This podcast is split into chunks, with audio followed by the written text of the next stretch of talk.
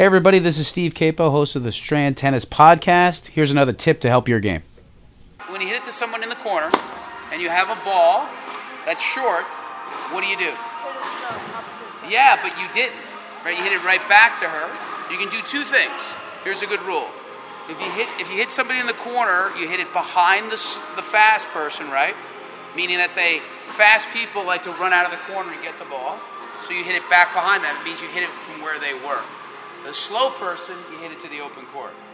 But you didn't hit it anywhere. You hit it right back to her, leading to her. You never want to lead the person, right? So fast person hit behind them, slow person hit to the open court. Hey, everybody, Steve Capo again. Hopefully, you enjoyed the podcast. If you enjoyed it, please share it, favorite it, and check out our YouTube channel. We have tons more videos and interactive stuff. Thanks.